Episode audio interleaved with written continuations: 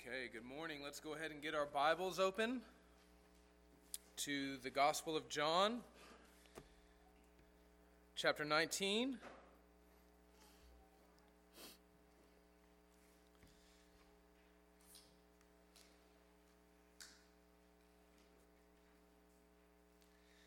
So, you've heard me many times, and even recently in John's Gospel, use the illustration of when helping hurts. That is, when we set out to do something helpful that ends up being unintentionally harmful. Amen. Well, what about when hurting actually helps? What about when someone does everything that they can possibly do to cause harm, but in the end, because of God's sovereign will and purpose, they only end up helping. In this morning's sermon, we're going to see that every bad thing that happens to Jesus in his final hour is used by God to bring his sovereign purposes to pass. Let's get into it. Let me pray, and then we'll dive into the text. Father God, I need your help. Every person in this room needs your help, whether they realize it or not. You brought us here this morning so that we might be helped by you. So we pray that your word will do its work in our hearts. In Jesus' name, amen. Point number one Jesus and Isaac. One of the themes that we're going to see over and over and over again in this morning's text is the idea that every bad thing that happens to Jesus brings about the fulfillment of Scripture. So you can just see that in four different places in chapter 19. Just this is going to be sort of rapid fire. You can see in verse 24. Look at verse 24. When the soldiers had crucified Jesus, they took his garments and divided them into four parts, one part for each soldier, also his tunic. But the tunic was seamless, woven in one piece from top to bottom. So from top to bottom. So they said to one another, "Let us not tear it, but cast lots for it to see whose it shall be. This was to fulfill the scripture. Now look at verse 28. And maybe this time I'll actually start at the right verse. After this, Jesus, knowing all that was uh, now finished, said, To fulfill the scripture, I thirst. Now look at verse 36. For these things took place that the scripture might be fulfilled. Look at verse 37. And again, another scripture says, They will look on him whom they have pierced. Now, if you don't know what it means to fulfill scripture, the idea is pretty simple. It just means that God made a promise to his people. That promise was recorded in scripture or in the Bible. And then God orchestrated the events of history in order to bring that promise to pass. Now, these are just the four explicit examples in John chapter 19 where John sort of, points at an event and he goes, like quite directly, this is a fulfillment of Scripture. But you should know that these four explicit examples that John gives us are not the only examples of scriptural fulfillment in this morning's text. For example, look at verse 16. Verse 16 is kind of the second half of verse 16, starting in the, the new subheading there.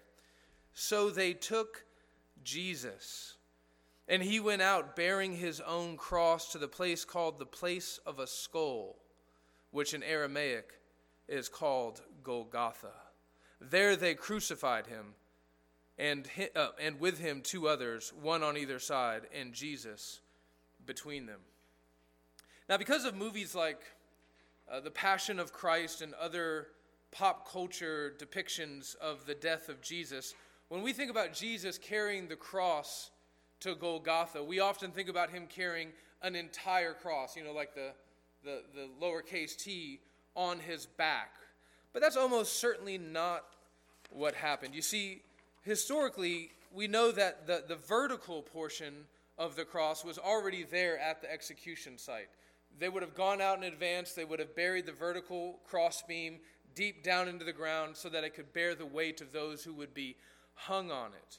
What Jesus would have had to carry was not the entire, the entire cross, but rather the cross bar, the horizontal portion of the cross, which would have been heavy enough, hard enough.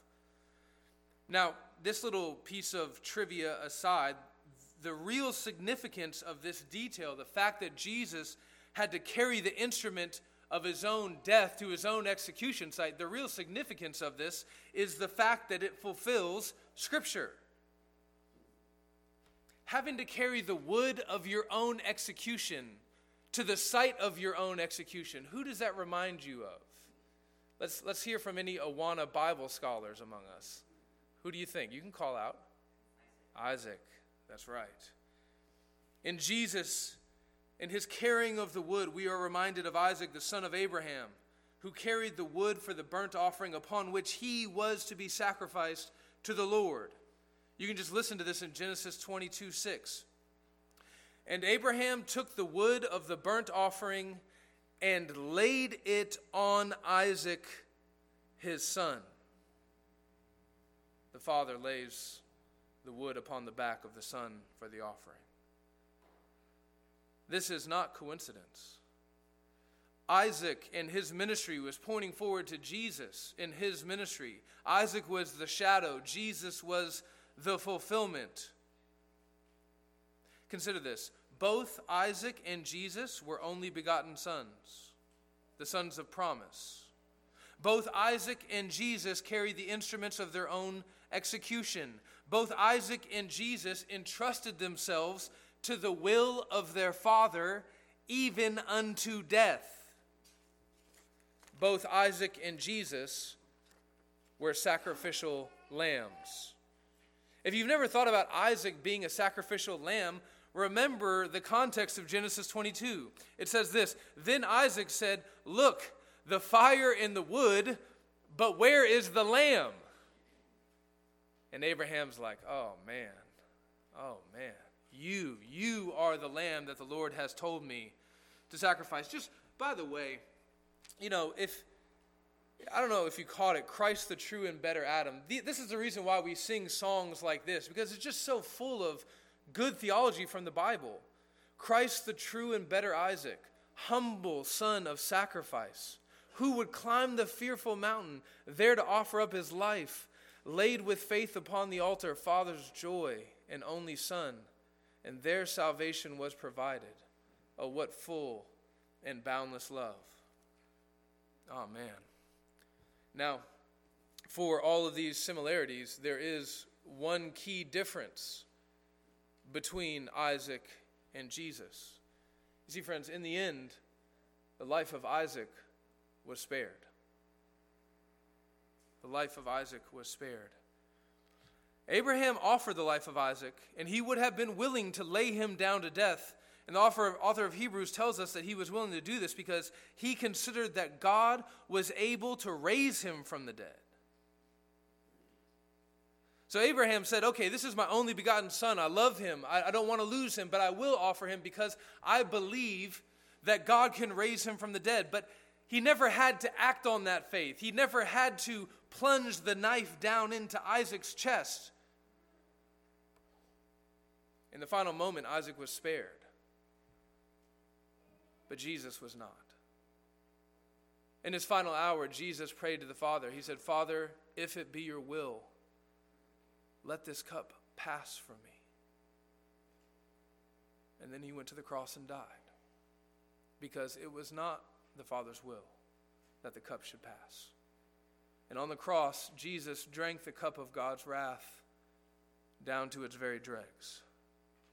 The blade of Abraham's knife never fell down into the chest of Isaac, but the spear of the Roman centurion did enter into the flesh of Jesus, and it went all the way into his heart. Isaac was never placed upon the flames, but Jesus, the true and better Isaac, was consumed by the fire of God's justice.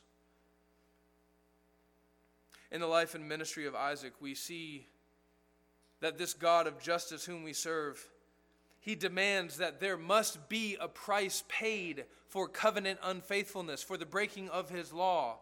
And yet, in Isaac's final hour, we see that grace and mercy prevail. Why? How could God allow that grace and mercy to prevail in that moment? Because one day the true and better Isaac would come and die in his place so that grace and mercy could prevail in us. In Jesus, we see the fulfillment of the scripture about Isaac. Point number two Jesus and the transgressors.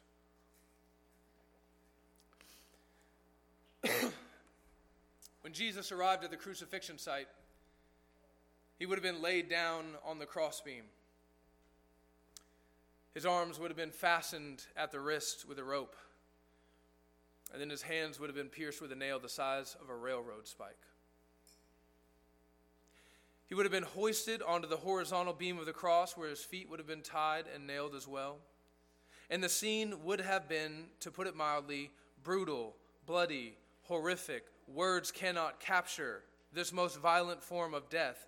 And yet, John, in his depiction of this account, tells us next to nothing about it. Just look at verse 18. There they crucified him, and with him two others, one on either side, and Jesus between them. That's it. Rather than waxing eloquent on the horrible sufferings of Christ at his crucifixion, John captures this horrendous event in just four short words There they crucified him. Why doesn't John elaborate? Well, he was there. He saw it. He, he could give us in every last uh, detail the gruesome events of that day. Why doesn't he help us see, like some of the other gospel writers help us see, the horrors of the death of Christ? That's a good question. I'm glad you asked. You see, every gospel writer, under the inspiration of the Holy Spirit, tells the story of Jesus with his own emphasis. He doesn't change anything, but he just emphasizes points for his own purposes. And John does not emphasize the suffering of Christ like some of the other gospel writers because that's not what he's trying to emphasize.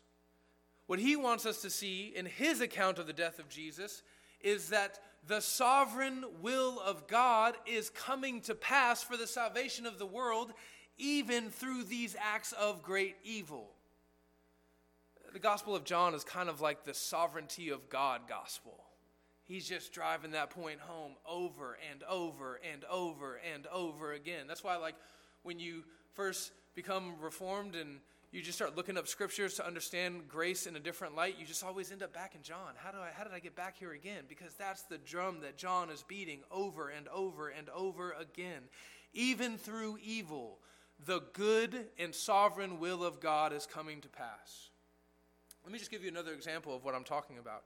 In the second half of verse 18, we're told that Jesus is placed between two other victims on the cross. John doesn't tell us anything about these guys. He doesn't tell us anything about Jesus' interaction with these other two criminals. And he was there. Why no detail? Because it's not really what he's trying to emphasize. He's trying to emphasize John 53 12 oh, excuse me, Isaiah 53 12. Therefore, I will give him a portion among the great, and he will divide the spoils with the strong, because he poured out his life unto death and was numbered, that is, counted with, found among the transgressors. For he bore the sin of many and made intercession for the transgressors. This is what John wants us to see. He wants us to see that this prophecy of Isaiah is fulfilled in the death of Christ on the cross. This prophecy made centuries before the birth of Christ. And while we're here, let's just stop and ask ourselves why did Jesus have to be numbered among the transgressors? Why did God want it to happen this way? I mean, Jesus, the Son of God, is dying. Why did he have to die with criminals? Well, Isaiah 53 tells us. It says that he had to be counted as a transgressor in order to save transgressors. It was only once he entered into the consequences of their transgression that he could then intercede for their crimes. Paul says it this way in 2 Corinthians chapter 5.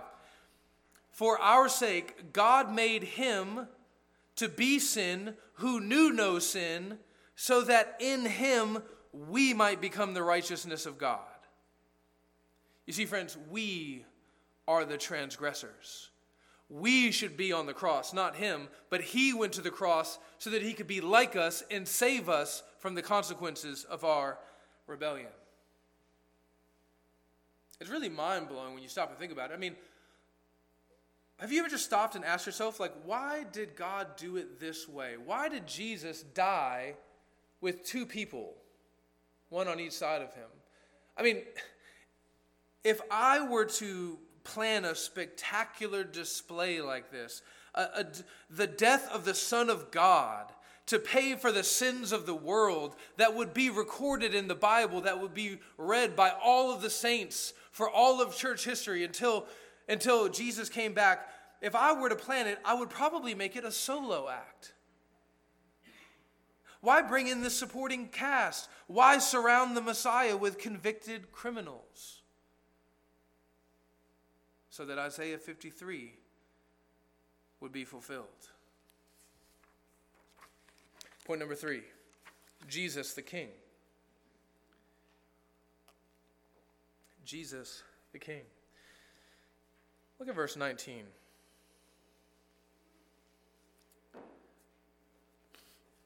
Pilate also wrote an inscription and put it on the cross.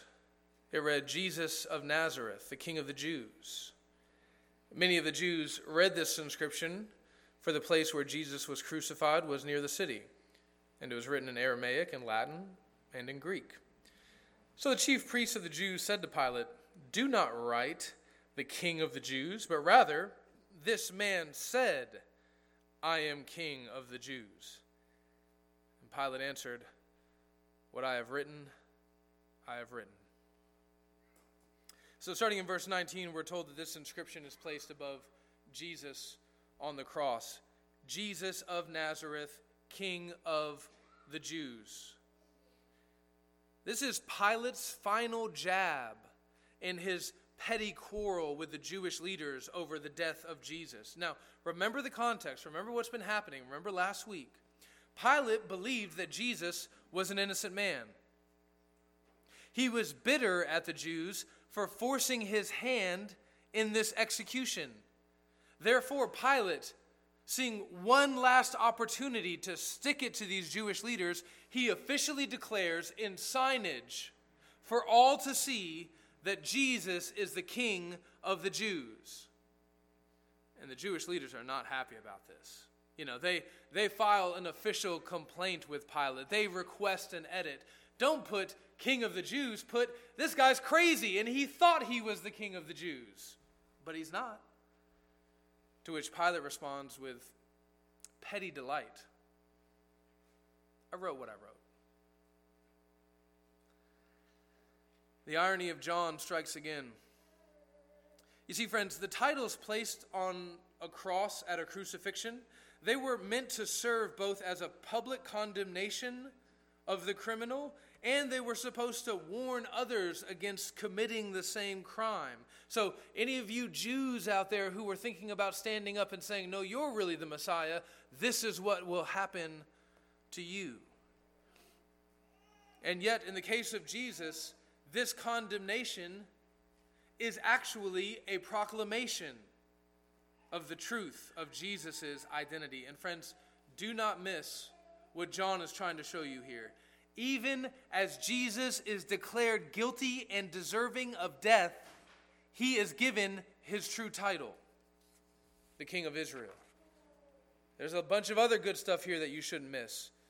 Jesus is not given this title, King of the Jews, by a fellow Jew, by an Israelite, by a member of God's covenant community. Rather, he is given this title by a Gentile ruler in the service of Caesar the great enemy king of God's people. The irony is rich. We keep going.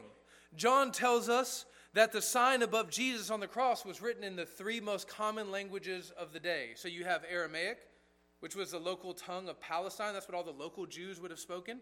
Then you have Latin, which was the official language of the Roman Empire. And then you have Greek, which was the, the lingua franca, the sort of trade language for most of the ancient world in the days of Jesus. Why did Pilate write this inscription in all three of these languages?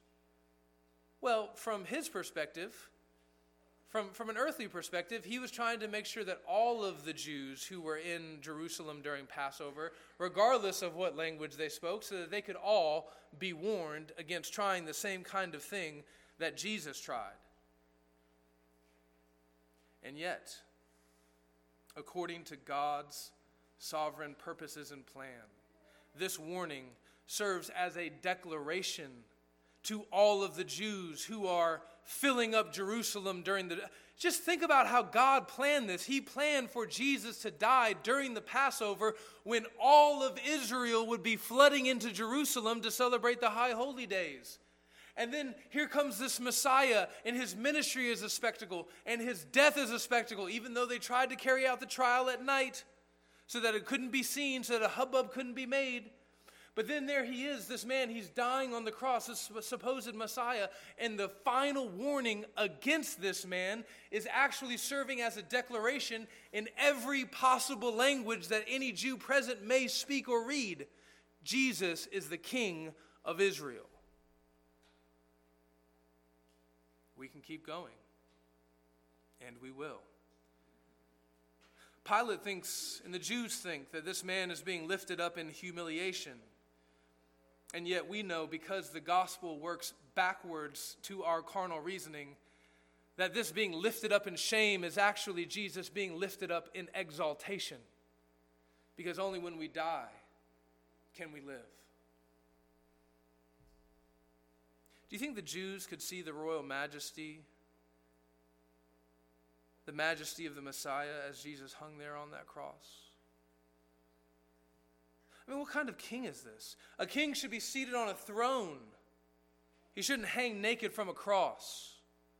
A king should don a royal diadem on his brow with many jewels.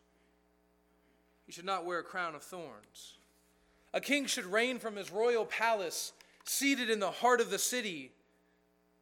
He should not be outside of the camp where all of the unclean things go to be disposed of.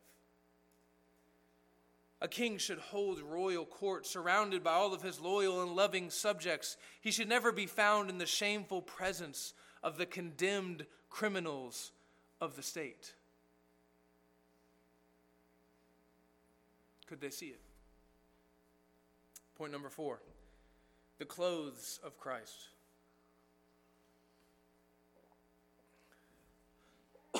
Look at verse 23.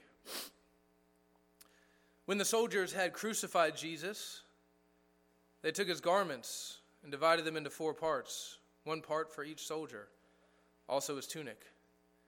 But the tunic was seamless, woven in one piece from top to bottom.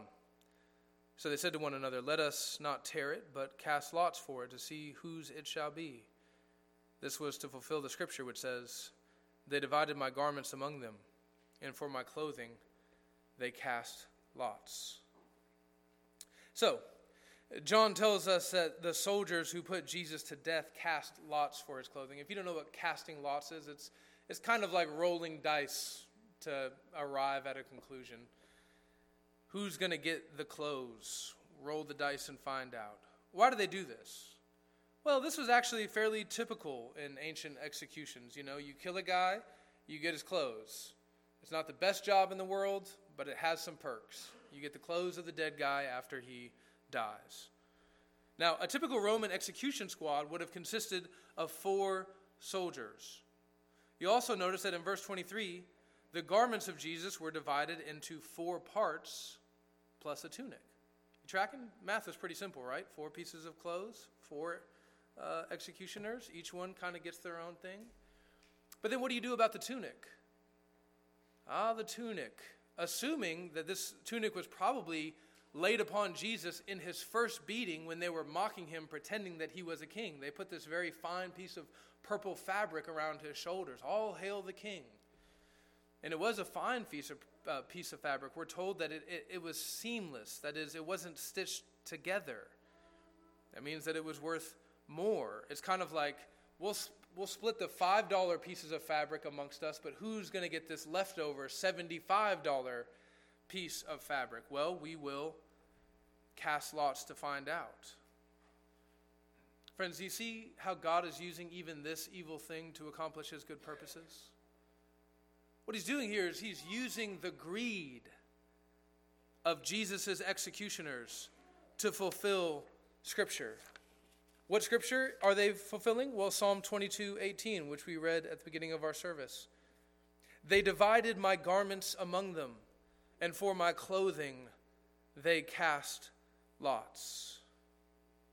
Now we're gonna we're gonna start moving at a little bit of a faster pace here because there's so much fulfillment. I just want to make sure we get it all. Like so, for example, point number five, the the hands and feet of Jesus. I'm just gonna show it to you. I'm not gonna elaborate on it. Then we're gonna move on. Jesus' hands and feet were pierced. That was a fulfillment of prophecy as well. Psalm 22 as well, the, the great messianic psalm of the Psalter. It says this For dogs encompass me, a company of evildoers encircles me. They have pierced my hands and feet. Point number six the thirst of Jesus. Look at verses 28 and 29. After this, Jesus, knowing that all was now finished, said, to fulfill the scripture, I thirst. A jar full of sour wine stood there, so they put a sponge full of the sour wine on a hyssop branch and held it to his mouth. The scripture that Jesus' thirst is fulfilling are twofold, both from the Psalms. First, Psalm 22 15. My mouth is dried up like a potsherd, and my tongue sticks to the roof of my mouth. You lay me in the dust of death. Then Psalm 69 21. They gave me poison for food, and for my thirst they gave me sour wine to drink. Have you ever been so thirsty and someone offers you like a warm Coke, right? That's kind of what's happening here, but like to the nth degree, right? Friends, let's just be honest and just say that none of us in this room like maybe if you were like a refugee from the Sudan and you're here this morning and I haven't met you yet, maybe you know what like true thirst is. But but most of us don't really understand what it means to be like at a cellular level truly thirsty. I mean, you wake up from a long nap on a Sunday afternoon after church and you just cry out to your wife, ah, "Help, please." Give me something to drink. I'm so thirsty. It's been three hours. The nap was so deep. Or you wake up in the middle of the night with a heater blasting and, and your tongue is cracked and stuck to the roof of your mouth and you, oh, I'm so thirsty. Or you have a surgery and you can't drink any liquids for uh, 12 hours before the surgery, but you're probably still sucking on a mint even though they tell you not to do that. And you're so thirsty by the time you go into the operating room. Now imagine what it must have been like for Jesus. Who knows how many hours without food or drink? Two different beatings, the second of which would have flayed his back like a piece of meat. Several massive surges of adrenaline, right? Because that's your body's natural mechanism. That's what happens physiologically when you experience great danger, which Jesus was constantly in the midst of in his last hours. What's the first thing that happens when you get a big surge of adrenaline? Your mouth goes bone dry. Jesus carried the cross from the side of his trial to the side of his execution up a hill, a strenuous workout indeed. Then there's the loss of blood, which is, if you remember, just basically the loss of fluid. Then there is the hours spent baking on a cross under the ancient Near Eastern sun. I know that the text said in chapter 18 that Jesus at nighttime, uh, uh, excuse me, that Peter at nighttime was by the fires to warm himself. But if you've never been in an arid climate like this, that's how it works. It's a hundred million degrees during the day and it's freezing cold at night. Sometimes when we read the Bible, we can, we can just be, we, we, we want to get the reps in. We want to read our chapter for the day. We're looking for whatever we're looking for instead of what God might want us to see. And so we come across words like I thirst and we just we just blow right past them. But I thirst doesn't even begin to capture what Jesus must have been experiencing on that cross. On the cross, the thirst of Jesus is a physical manifestation and sign of the spiritual reality of his soul. On the cross, Jesus bore the wrath of God for sin. His soul was desperate for any kind of relief from the fires of justice that he was experiencing. On the cross, Jesus cries out, I thirst, in the same way that the man from Luke 16, the rich man who went to hell, he cries out for just a single solitary drop of water to touch his tongue and relieve the pain that he was experiencing. Remember earlier in John 6, one of the first promises that Jesus made to those who were following him? He said, Whoever believes in me shall never thirst again. Jesus, who is himself the living water of heaven, gave himself over to spiritual thirst so that you and I might drink freely of God's grace and never thirst again. Point number seven the skeleton of Jesus. The skeleton of Jesus. Look at verses 31 through 33.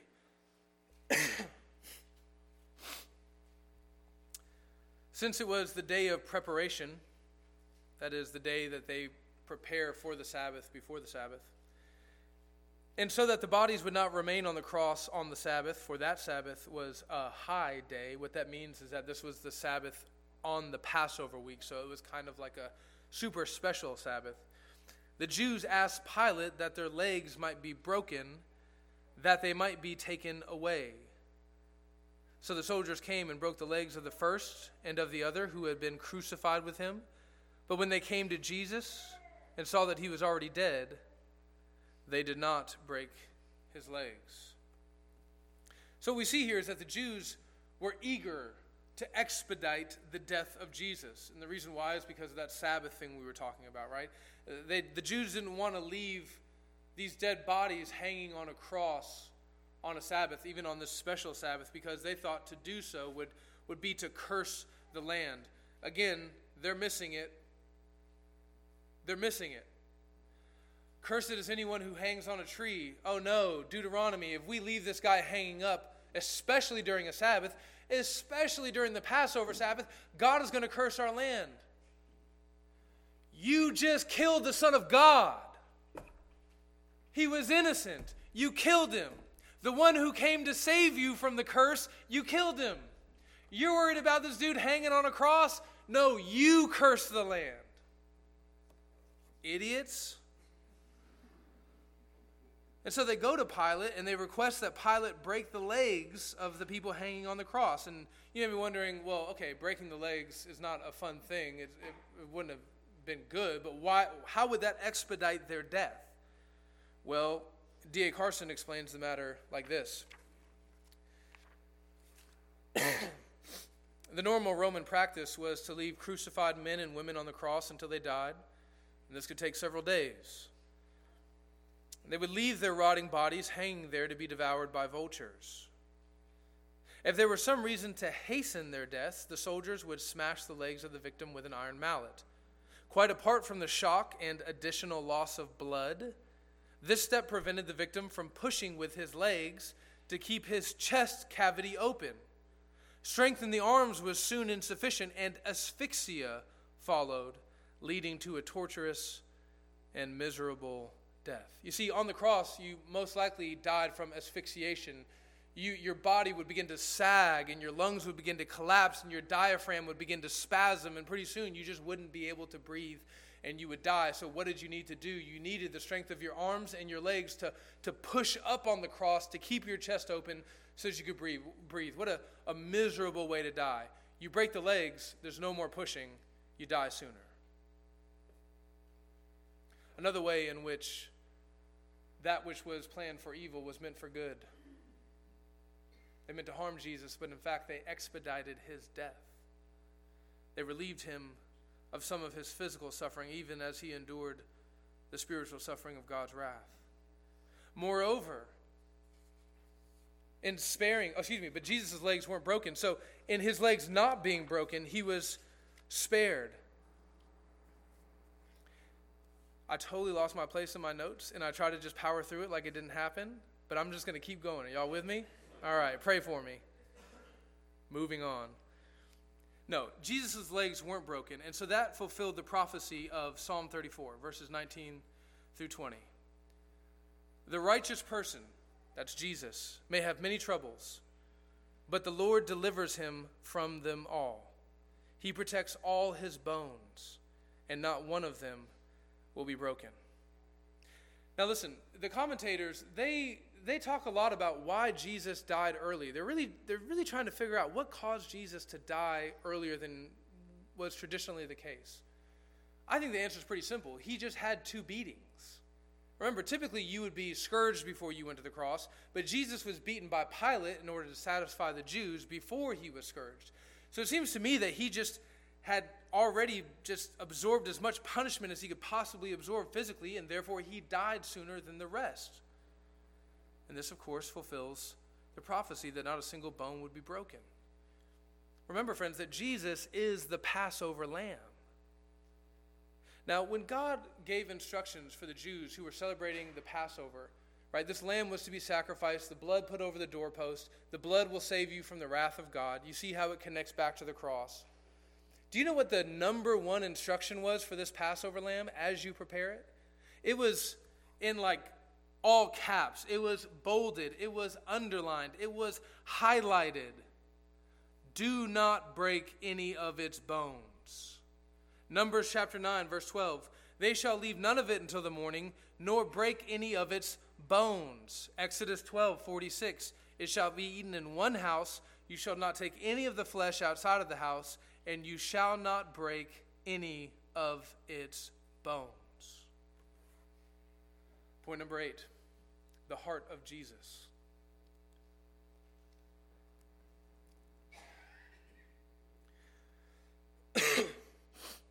One of the things that we have not uh, addressed in this account so far is the spear going into the side of Jesus. And verse 35 tells us that there was someone who was standing there at the cross who saw it. Look at verse 35. He who saw it has borne witness. His testimony is true, and he knows that he is telling the truth, that you also may believe. Now, who was this witness, the one who saw it, the one whose testimony is true? Well, it's almost certainly the same guy from verse 26, the disciple whom Jesus loved. That's John. That's the author of this gospel. So, what is John doing here in verse 35? After talking about how he saw the spear event. He's saying, I was there. I was there. You're not reading an account written from secondary or tertiary sources. I saw them stick the spear into his side. I know that it went into his heart. I saw the blood and water flow from the wound. Now, why does John want us to know that? I mean, he, he refers to himself in third person, especially for the last little third of, of his gospel, uh, in a sense to try to not draw attention to himself. So if he's not just trying to draw attention to himself, what is he trying to do here? Well, he, he wants us to know that he saw it so that we will believe that it happened. Friends, John is not approaching this writing of his gospel like a reporter or a journalist or like someone who's trying to write an objective biography. He's writing you this letter so that you will believe. He's not hiding his hand. It's not a, a bait and switch. I'm going to try to get you with this and then switch. No, he wants you to know Jesus really lived and he really died and he really rose again. And I'm writing you this because I was there and I saw all of it. In his death, Jesus fulfilled the prophecies, the promises, the purposes of God. Now, speaking of these promises, do you understand how interconnected the truths of the gospel are with the trustworthiness of Scripture?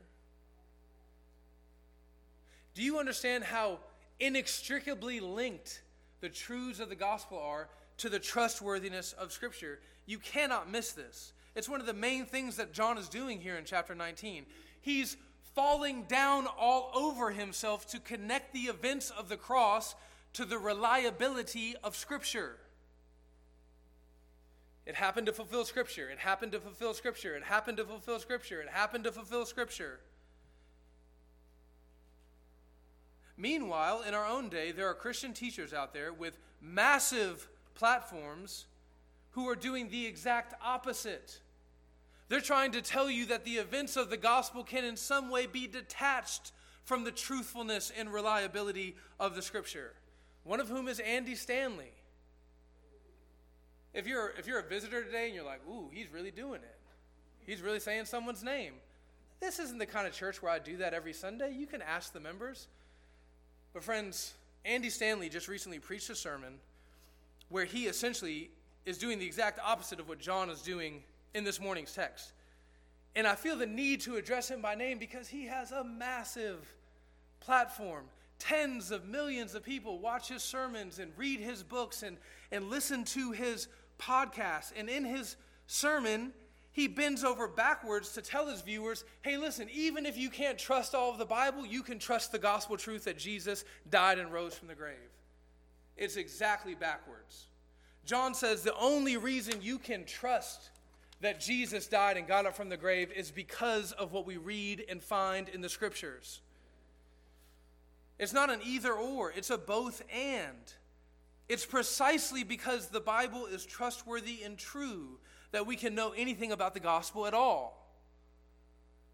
If you were to tell the Apostle John that you believe the gospel, but you're not so sure you can trust the scriptures. You're not so sure that they're entirely true. The whole manuscript thing, I don't know. Maybe Dan Brown had a point. He would just go, What? How, how can you know anything about the gospel and trust it if you don't trust the Bible? That's where you learn about the gospel.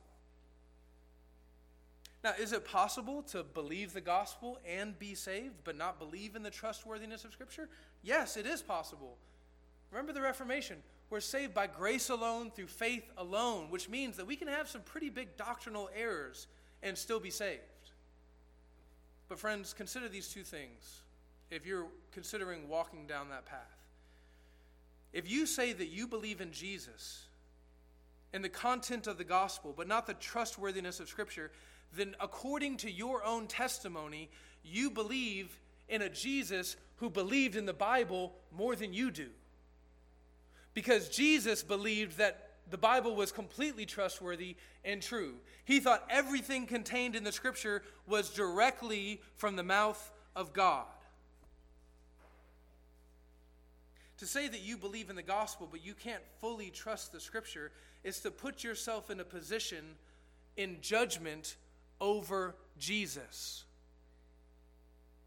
You're saying that Jesus was, in some sense, ignorant or naive, but you, no, you see the matter more clearly. What a terrible place to be in. Why would you place your trust in a mistaken Savior? The second thing I want you to consider is that your belief in the gospel may fail you in light of your diminished trust in Scripture. If you give up Scripture, you're giving up the very means by which God has appointed to teach you and train you up in the gospel. You know what I'm saying? Okay, let's just say you go, I don't know if I can believe all this. I don't know if this whole thing is trustworthy. I think there are some mistakes. I'm not sure. Some parts of it are inspired, but some of it come from from men and their own ideas and, you know, scribes throughout history and church councils. It's all muddied and polluted. But I still believe the gospel. Well, what are you going to do with that? How are you going to live? I'm having a problem with my marriage. I gotta, I gotta get the gospel to, to come home now. I need the gospel to be to help me in my marriage problem.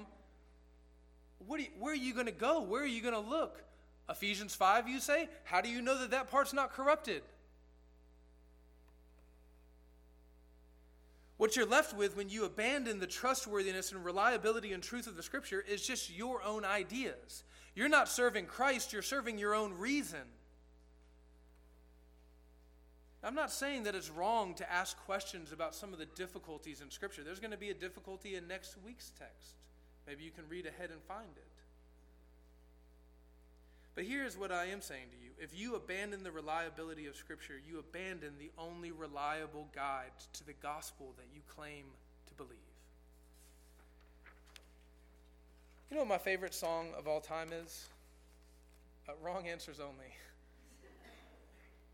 Let's hear it. Who, who can guess? Come on, throw it out there. Let's get weird. Guess, come on. You guys know me. What's my favorite song of all time? Yeah.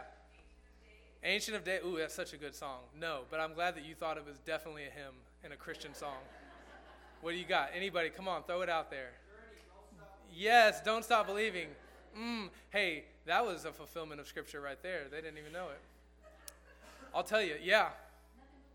Ooh, that's a close runner up. No, it's, I appreciate y'all think I'm so deep. Now, yeah, last one. What you got? that's good. That's good. Now, my, uh, my favorite song of all time is Jesus Loves Me. You guys know the song? Let's sing it together. Seriously. Let's get weird. Jesus loves me, this I know, for the Bible tells me so. Little ones to him belong. They are weak, but he is strong. Yes, Jesus loves me. Yes, Jesus loves me. Yes, Jesus loves me. The Bible tells me so. First of all, Luke, uh, that was really hard. You do a great job leading us every week. Second of all, do you see, do you see the point? You, you see what the profundity of that children's song is? I can know that Jesus loves me because the Bible tells me so. We sing that song with our kids every night before bed. There are several different ways to look at the Bible. Unbelievers call it a book of silly ancient myths. But even Christians can misunderstand the word. And I can't give you a fully orbed doctrine of Scripture at the end of our sermon this morning, but I can tell you this. The Bible is, from one angle, in one sense, a record of all of God's promises. All the promises made and all of the promises kept. And here in John 19, John, John is showing us, God is showing us, all the ways in which those promises have been kept through Jesus. Look at verse 30.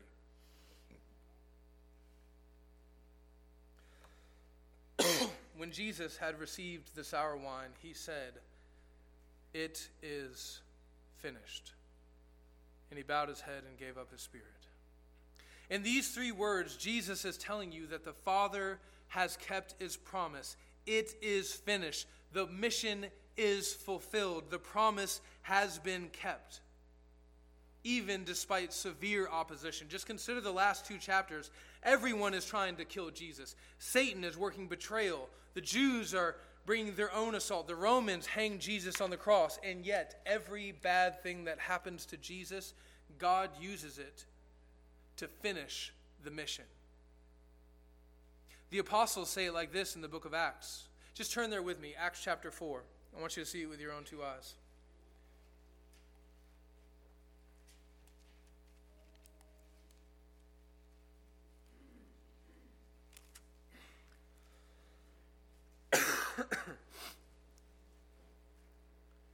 Acts chapter 4, starting in verse 26. The kings of the earth set themselves, and the rulers were gathered together against the Lord and against his anointed. The apostles are saying that this is about Jesus. For truly in the city, Jerusalem, there were gathered together against your holy servant Jesus, whom you anointed, both Herod and Pontius Pilate, along with the Gentiles and the people of Israel. Now listen very carefully to verse 28. To do whatever your hand and your plan had predestined to take place. All of the evil from the hands of the enemies of God, God's hand was behind their hands.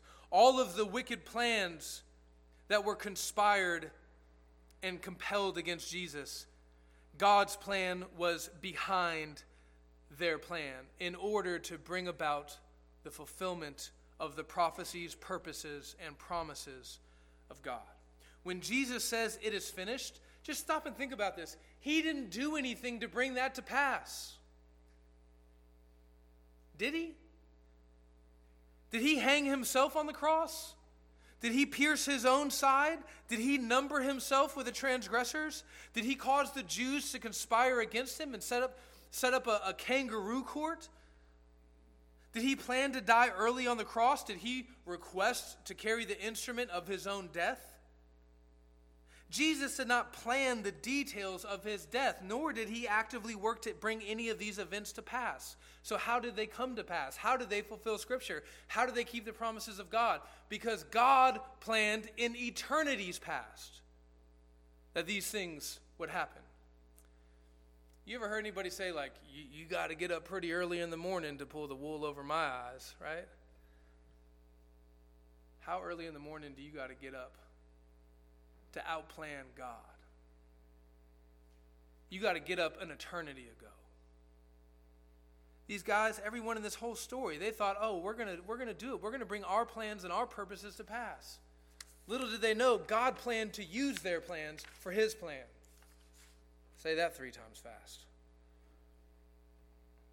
So as we close, consider this. In verse 35, John tells the readers of his gospel that his aim is for them to believe. That is my aim. That's why I'm standing here this morning. I'm not standing here for the paycheck. I'm not standing here for any other reason than the fact that I feel like God put me on this earth and in this place at this time to ask you, do you believe? The Pharisees saw Jesus on the cross, and all they could see was an agitator and a blasphemer finally facing God's judgment.